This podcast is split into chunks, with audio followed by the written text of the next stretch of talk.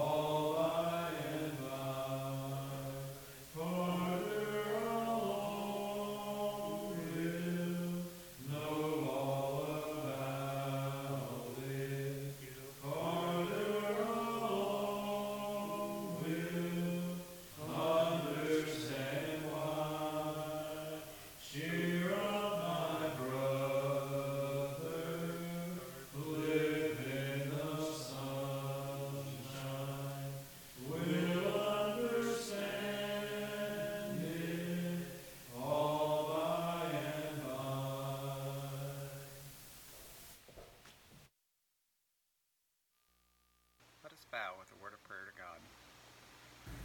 Dear Heavenly Father, we come before you this evening thankful that we can assemble and thankful that we can come together and worship you. Dear Lord, we thank you for this beautiful day that you've given us, a day of very bright sunshine and good weather in this month of January.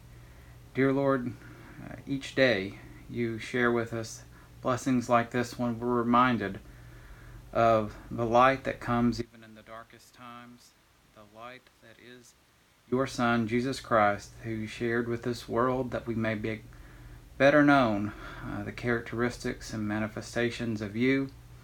And that, dear Lord, if we acknowledge your Son, Jesus Christ, as Savior of mankind, that we ourselves become sons and daughters of God.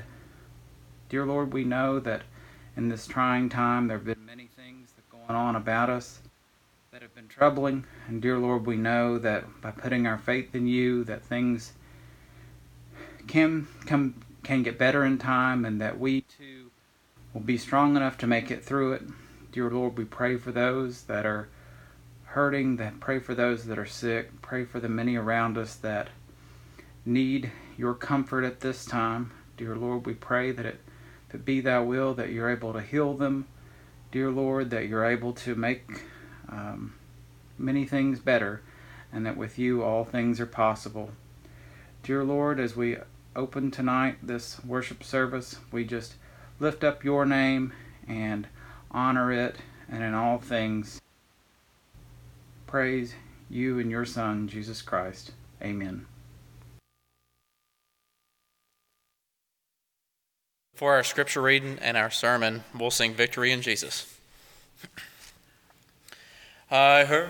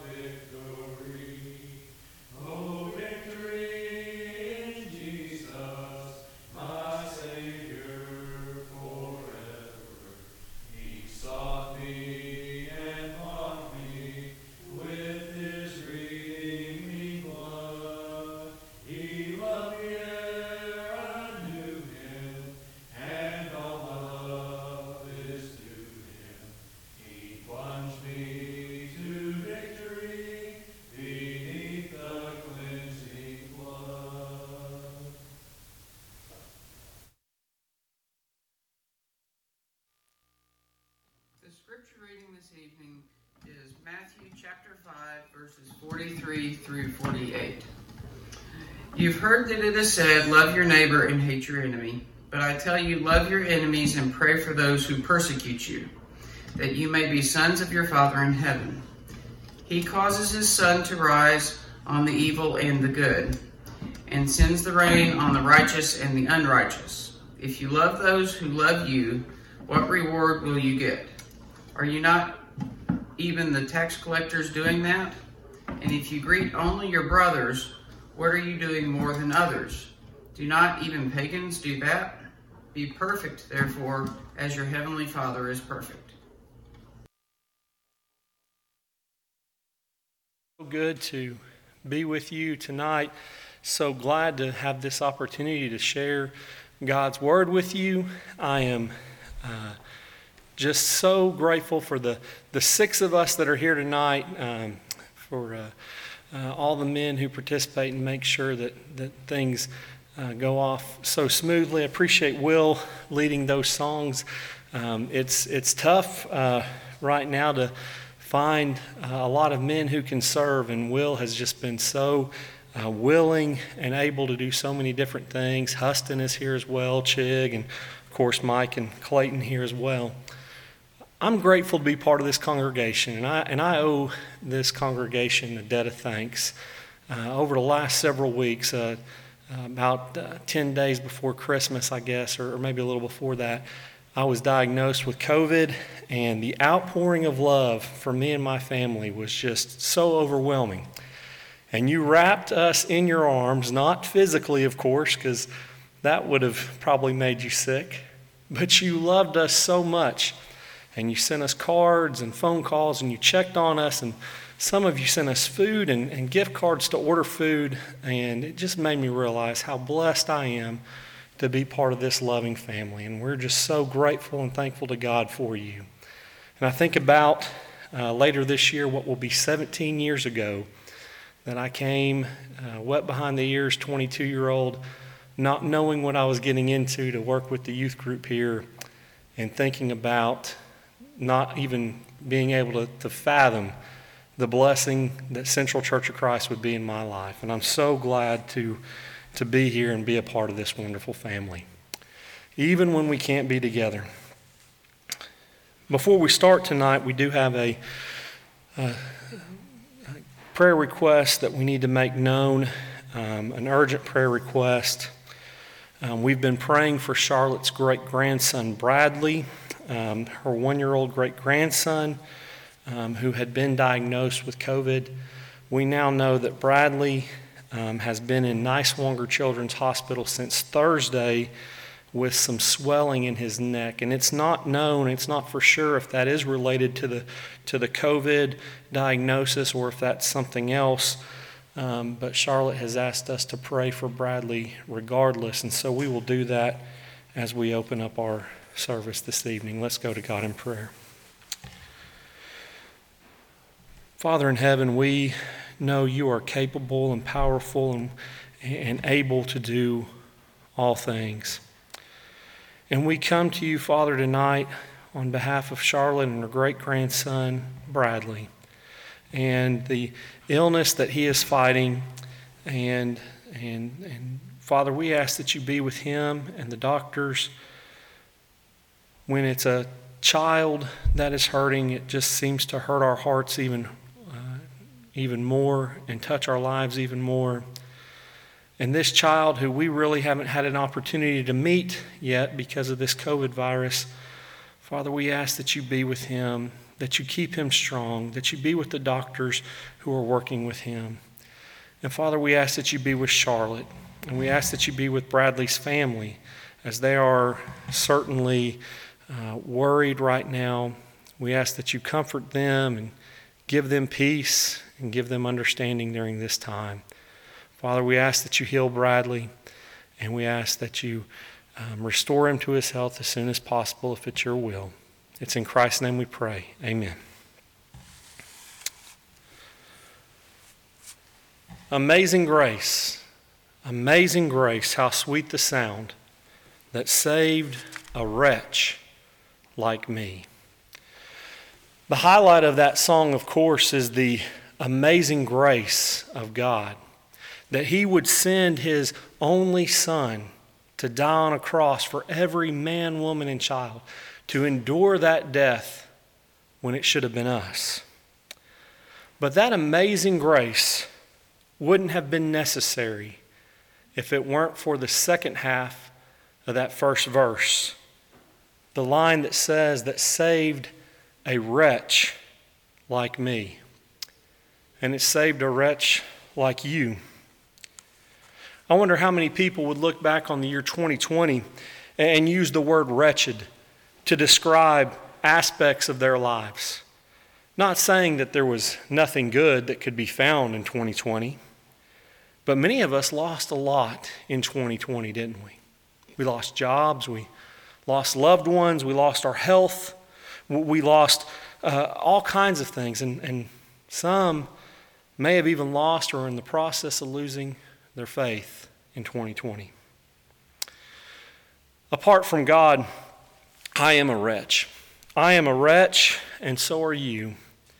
Apart from the grace of God, I am a lowly sinner, pursuing my own wants and desires with no hope of a future outside of this life. I am a wretch. But praise God for his amazing grace. How sweet the sound that saved a wretch like me. I was once lost, but now I'm found. I was blind, but now I see. The grace of God has made me new. It has given me new life. It has given me newfound hope. And getting, has given me a reason to keep going. How many of you are like me and you allow yourself to live in this wretched world and allow this wretched world to take up too much real estate in our mind? When we watch the news, when we look at social media, when we see things going on in the world that we don't agree with, how many of you are like me and allow yourself to demand justice for, for even the tiniest transgressions that someone has committed against you. Things have to be fair. And in the pursuit of fairness, which, by the way, will never happen on earth, we can stomp all over some very amazing grace. In Matthew chapter 18, beginning in verse 21, Peter asks a question that Jesus answers uh, with a parable.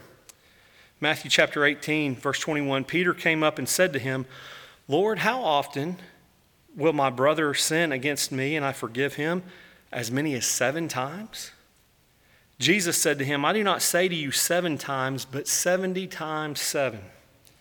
Therefore, the kingdom of heaven may be compared to a king who wished to settle accounts with his servants. And when he began to settle, one was brought to him who owed him 10,000 talents. And since he could not pay, his master ordered him to be sold with his wife and his children and all that he had, and that payment be made. So the servant fell on his knees, imploring him, Have patience with me, and I will pay you everything. And out of pity for him, the master of that servant released him and forgave him the debt. 10,000 talents. This was not an insignificant loan. This was the equivalent of millions of dollars.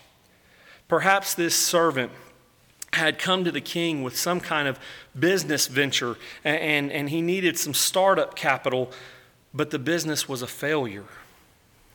You know, in, in Bristol right now, there are, there are some people who are gathering investors to turn the old Bristol Mall, the old Bristol Mall I used to work at when I was a teenager, to turn that old Bristol Mall into a casino. And that's an effort that will surely cost billions of dollars. Can you imagine the bottomless pit of debt that they could be in if that venture were to fail? I, I don't know if this was the situation of the servant. But I do know that the servant had greatly overextended himself with this loan, perhaps a loan so large that it could have only been issued by the king. And, and now he was a wretch in need of salvation. And the king knew the reality. The, the king knew that this servant would never be able to pay him back. The debt was too large. And he knew that he could have killed him or put him in jail, or like he said, sold him and his family and all of his possessions, but the debt still would not have been paid. So the king chose grace, and he forgave the wretch of a servant. But then we read in verse 28 But when that same servant went out, he found one of his fellow servants who owed him a hundred denarii. And seizing him, he began to choke him, saying, Pay what you owe. So his fellow servant fell down and pleaded with him, Have patience with me, and I will pay you. He refused and went and put him in prison until he should pay the debt. When his fellow servants saw what had taken place, they were greatly distressed, and they went and reported to their master all that had taken place. Then his master summoned him and said to him, You wicked servant, I forgave you all that debt because you pleaded with me. And should not you have had mercy on your fellow servant as I had mercy on you? And in anger, his master delivered him to the jailers until he should pay all his debt. So also, my heavenly Father will do to every one of you if you do not forgive your brother from your heart. A hundred denarii, his, his fellow servant owed him about a week's paycheck. Not, not that big of a deal compared to the millions that this man had owed. And yet, look at how he approaches him. You know, he didn't go and say, you know, hey man, this is kind of awkward. Are you going to ever be able to pay me back or can we work something out? It says he left straight from his master's quarters, straight from the king, found this fellow servant, seized him, and began to choke him and said, Pay me what you owe. I demand fairness. I demand equity. I demand justice. I demand to have what is mine, you wretch. In looking around our country lately, in watching news, in looking at social media, does this scene seem sickeningly familiar? And what hurts the most is when we see believers, believers who understand that God's grace saved wretches like us from a debt that we can never pay, now engaging in the bitterness, hatefulness, and sadness that, that others in the world seem to be spewing. Pay me what you owe. I demand fairness. I demand equity and justice. And, and, what is mine? Besides this parable, what else does Jesus tell us about showing grace to others? Well, if we go to Matthew chapter 5 and the Sermon on the Mount, Jesus has a lot to say about it. In fact, if you start at verse 38, he says, You have heard that it was said, an eye for an eye and a tooth for a tooth. And someone might say, Now, there we go. That is fair. That is justice. Someone took something from me, and now I'll take something from them. That is fairness. But then Jesus, of course, says in verse 39 But I say to you, do not resist the one who is evil. If anyone slaps you on your right cheek, turn to him the other also. Wait a second, Jesus. Allow someone to hit me twice? That isn't fair. That is not justice. And Jesus says, No, that's grace. And that's how we become peacekeepers. In verse 40, it says, And if anyone would sue you and take your tunic, let him have your cloak as well. Well, hold on, Jesus. You're saying that someone now has unjustly taken my personal property and I'm supposed to give them more than what they asked for? That doesn't make sense. And Jesus says that's called grace. Verse 41 If anyone forces you to go one mile, go with him two miles. And this is talking directly about an abusive government which had set a law that said a soldier could force any citizen to carry his gear for a mile. How unfair. You may be in the middle of your job. You may be in the middle of worship. You may be watching your children. You might be sleeping. You might be sick. And it would not matter because, under penalty of law, you must carry this soldier's gear for a mile. And it was heavy, and the march was slow.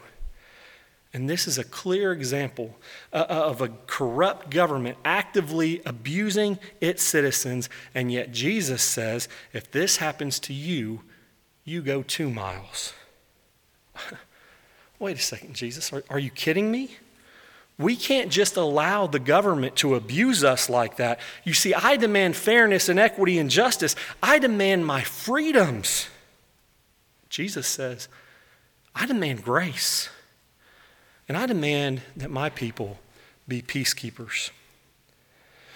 Verse 42 Give to the one who begs from you, and do not refuse the one who would borrow from you. Okay, hold on a second, Jesus.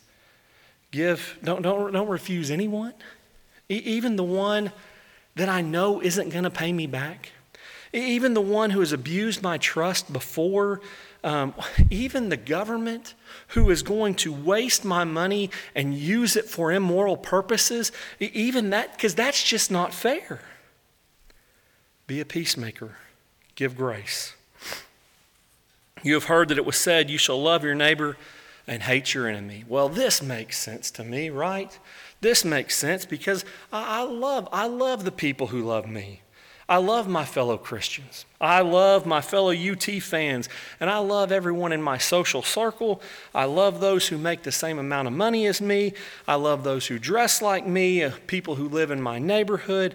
I love those who believe like me, and I sure do love those people who vote like me. But I hate people. I hate people who hate me, right?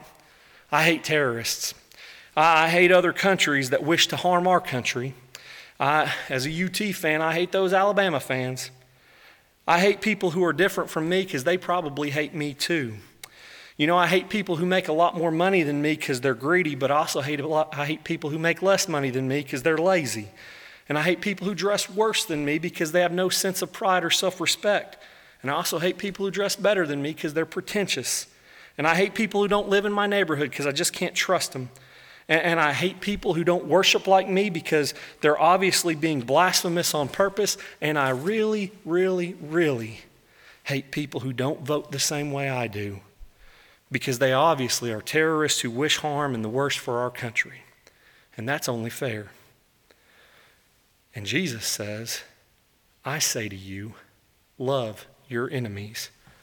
Pray for those who persecute you, so that you may be sons of your Father who is in heaven. For he makes his sun rise on the just, on the evil, and on the good, and sends rain on the just and the unjust. For if you love those who love you, what reward do you have? Do not even the tax collectors do the same? And if you greet only your brothers, what are you doing more than others? Do not even the Gentiles do the same? You, therefore, must be perfect as your heavenly Father is perfect. Jesus says, I don't care about what fair is. I don't care. I, I, care about what is righteous. I care about grace. I care about my people keeping the peace. In fact, earlier in the Beatitudes, to start Matthew chapter 5, he mentions several aspects of showing grace.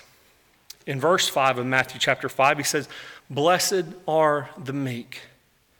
Meekness, having the ability, having the, the power and the strength to react, but choosing not to. Years ago, I took the youth group to a youth rally, and the, the speaker of the hour started off by listing a pretty impressive resume uh, of, of him being a tough guy. he was a tough guy. Uh, he held a black belt in at least a couple of different martial arts. He was on the SWAT team for the police. Um, he spent a lot of time in the gym working out, and it was apparent because this guy was physically uh, imposing, just a powerful man. And he called for a volunteer, he called for a young man to volunteer and join him on stage. And uh, he told the young man that he was going to show everyone the best way to defuse a hostile situation. And he said what he needed the young man to do was to try and slap him as hard as he could in the face, and he was going to peacefully diffuse this situation. You know, I'm sure that many who were in the youth group at the time still remember this because we were all waiting uh, just, just to see what kind of martial arts move he was going to use to, to, to, to keep him from getting slapped. And, and, and as the kid geared up to slap him, the man said, Now stop, stop.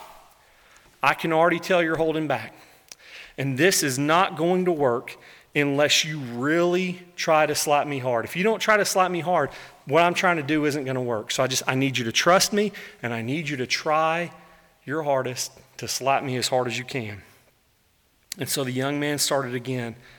And this time, man, he really let loose with a powerful slap. And the speaker stood there and did nothing and allowed himself to be slapped in the face. And every single person in the auditorium's jaw was on the floor. He let the kid slap him, and the kid turned about as white as a ghost. He was so scared. He wanted to show us meekness. Because he had just listed his resume. He had every ability to stop that slap from happening. He had all the training in the world to keep him from getting slapped in the face. He was twice the size of this kid, way stronger than this young man.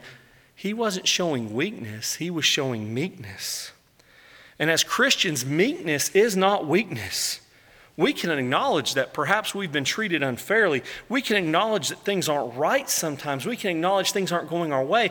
But meekness says, even though I have the ability to do something about this, even though I can cut you to shreds on social media, even though I can really tear you apart with my words because you wronged me, I choose grace.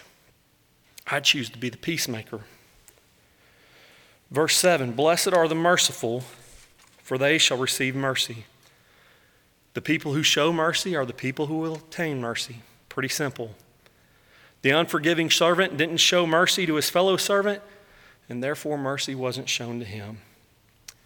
Verse 9 Blessed are the peacemakers, for they shall be called sons of God the, the peacemakers, the ones who don't engage those internet trolls, the ones who allow themselves to be walked on and abused, the ones who allow themselves to be humiliated and slapped in the face to diffuse and to stop the argument. Those are the children of God. Those, who, those are who Jesus identifies as God's children. Blessed are those who are persecuted for righteousness' sake, for theirs is the kingdom of heaven. Think about that. Theirs is the kingdom of heaven. Because when you allow yourself to be persecuted in order to keep peace, in order to give grace to others, when you allow yourself to be abused, and when the world would tell you, hey, you have every, you have every right to fight back, now you have learned how to live in the kingdom you have now learned grace. Verse 11 Blessed are you when others revile you and persecute you and utter all kinds of evil against you falsely on my account. And this is what's going to happen to us. And I acknowledge that there seems to be a large faction in our country that wishes to silence Christian voices and, and to disenfranchise Christian voices. And that is without a doubt. And there has always been this faction, and there always will be that faction. That same faction tried to silence Daniel by throwing him into the lion's den, but his message prevailed. That same faction tried to silence Shadrach, Meshach, and Abednego by throwing them into a furnace, and their message prevailed. The same faction tried to kill Jesus when he was just a baby, and his message prevailed. Same faction killed John the Baptist. John the Baptist, what a crushing blow, right? How can Christianity continue without the forerunner of Christ? And the message prevailed. And the same faction murdered Christ. The same faction killed disciples. The same faction martyred many in the church, and they actively sought out and murdered Christians solely because they worshiped God. And here we are 2,000 years later, and the message continues to prevail. They can't stop it. As Jesus was riding into Jerusalem, he said, You know what? If everyone stopped proclaiming my name, these rocks would proclaim the message. The message will prevail. We can't stop it. No one can stop it. And that same faction is alive and prevalent today. And if we have opportunities with our votes and other civil opportunities to limit that kind of influence, then by all means, we of course take those opportunities. But aside from that, we allow the persecution to happen. We don't become overcome by evil. We take the example of Jesus, who could have called 10,000 angels to save him from the cross. In fact, while being interrogated by Pilate in John chapter 18, verse 36, Jesus said, my kingdom is not of this world. If my kingdom were of this world, my servants would have been fighting, that I might not be delivered over to the Jews. But my kingdom is not of this world. My kingdom isn't of this world. And therefore, my followers aren't going to respond to this kind of behavior in a worldly manner. They're going to fight. They understand that to be a peacemaker, that to show amazing grace, we must endure amazing injustices. Jesus did. He died a completely unjust death, betrayed by a close friend, railroaded by corrupt uh, religious leaders, and crucified by an even more corrupt government. And he did nothing. And that's why his grace was so amazing, because he could have, and he didn't. I noticed a tweet this morning from actress Patricia Heaton. She said something to the effect of uh, If you're a common sense person, you probably don't feel like you have a home in this world right now. And if you are a Christian, you know that you were never meant to. We aren't of this world. And we don't respond. And when we don't respond with grace and mercy and peacekeeping, we're only announcing to the world that we are of this world and that we intend to, intend to fight them in the same way that they fight us. But we aren't of this world, and we were never intended to be. And as the weeks and the months progress, we're going to be presented with plenty of opportunities to, to tell the world if we're fighting for a worldly kingdom or, for, or if we're fighting for a kingdom that isn't of this world. And if we're fighting for a kingdom that is of this world, then we have to fight with and, and like all the other people in this world. We've, we've got to engage them in social media, and we've got to yell louder than they yell at us, and we've got to break things, and we've got to hurt people, and we've got to resort to physically fighting.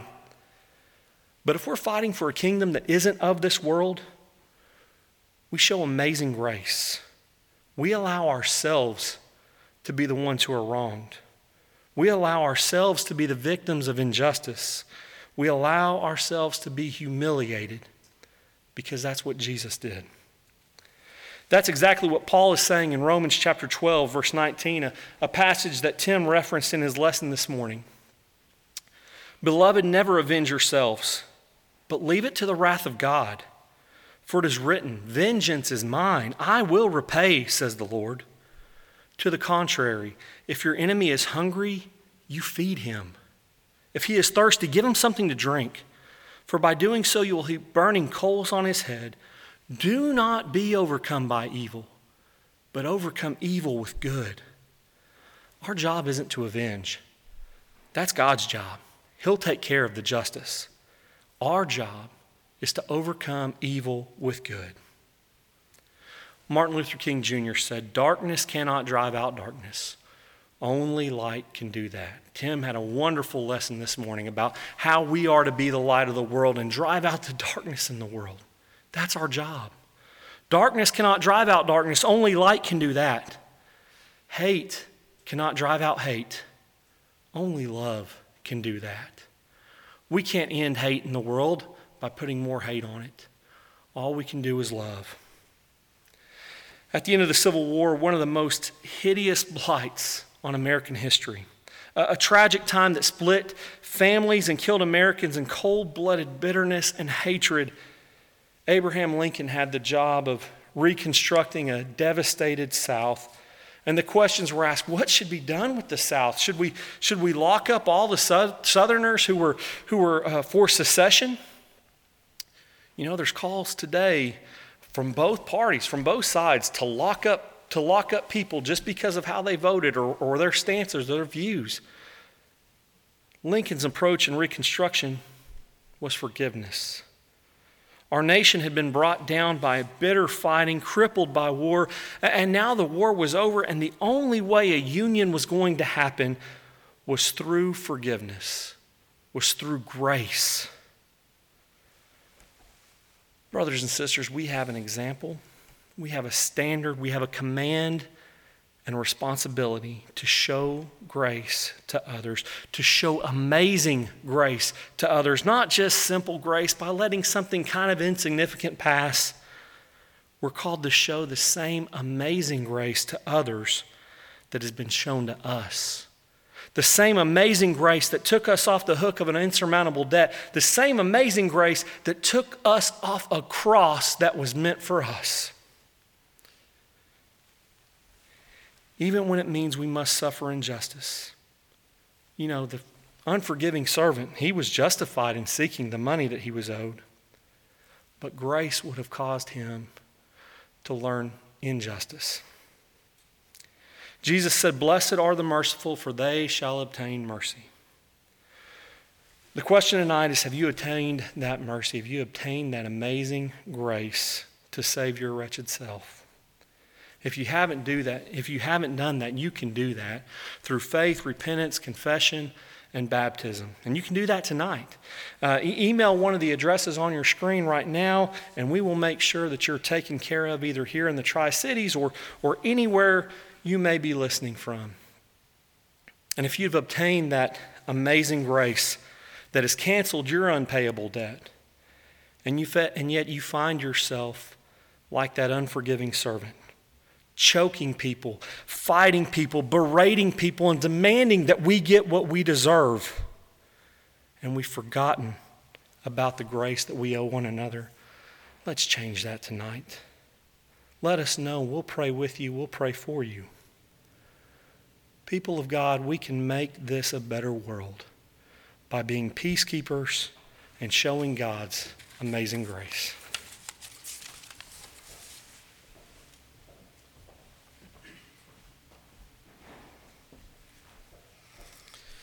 Softly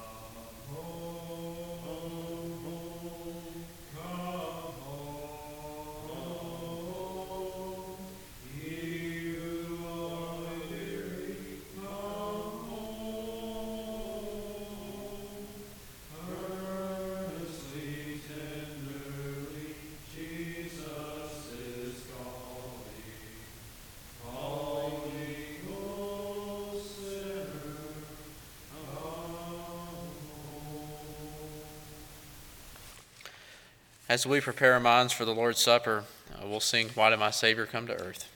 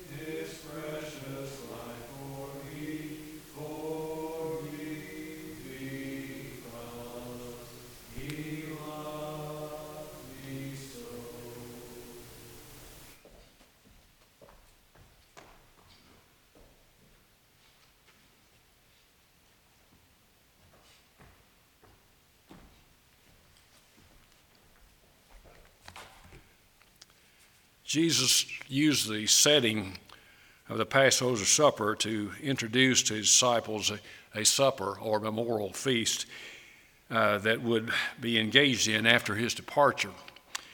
And we can read about this institution uh, in, in Mark as well as in Luke, but I'm choosing to look at Mark 14, beginning in verse 22. And as they were eating, he took bread, and after blessing it, he broke it and gave it to them and said, Take this, this, this is my body. And he took a cup, and when he had given thanks, he gave it to them, and they, and they all drank of it. And he said to them, This is my blood of this covenant, which is poured out for many. Truly I say to you, I will not drink again of the fruit of the vine until that day when I drink it new in the kingdom of God. I'd like to look at that uh, last verse. Of course, um, as we think about this particular verse, of course, uh, Jesus, uh, his disciples may not have clearly understood everything about what would happen to Jesus as far as his, his crucifixion and the shedding of blood and uh, his burial, and then, of course, his resurrection. And uh, certainly he would physically not be, be with his disciples, but he's certainly with us as we partake. Uh, bow with me now. Father, we're indeed grateful for this bread which represents the body of Jesus. Certainly be with those that are partaking of it at this time. In Jesus' name, amen.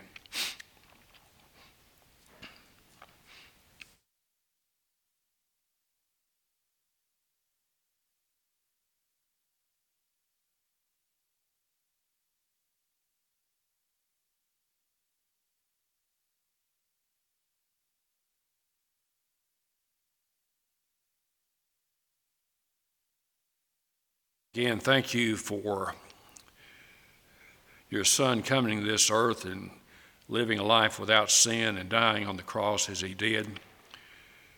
And we're thankful, Father, that we can be reminded of the blood shed on that occasion as we take of this fruit of the vine, which represents that blood. In Jesus' name, amen.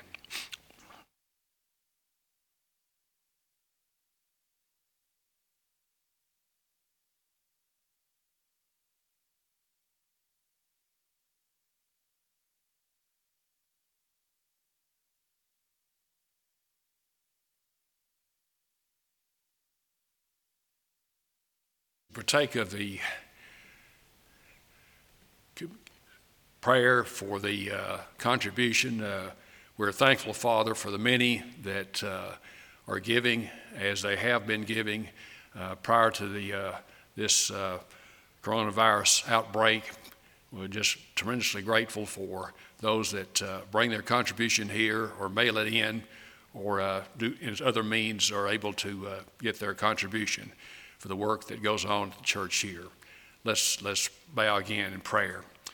Father, thank you again for each of us, for those that have jobs, uh, and for, again, the efforts that are put forth from this congregation to reach out to teach others uh, in this community and for the many good works that we're engaged in as far as the benevolence of food that's given out uh, each week and for the efforts to uh, help others in preaching the gospel in faraway places.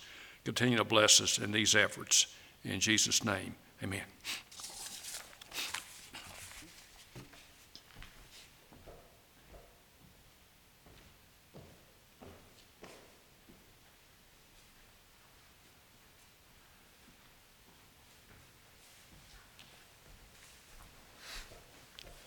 Let's go to God in prayer.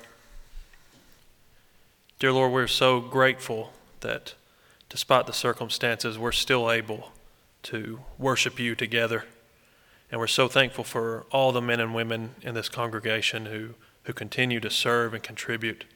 Our ministers and, and our deacons and elders, our teachers, uh, and, and the selfless service that they show towards the continued work of your church.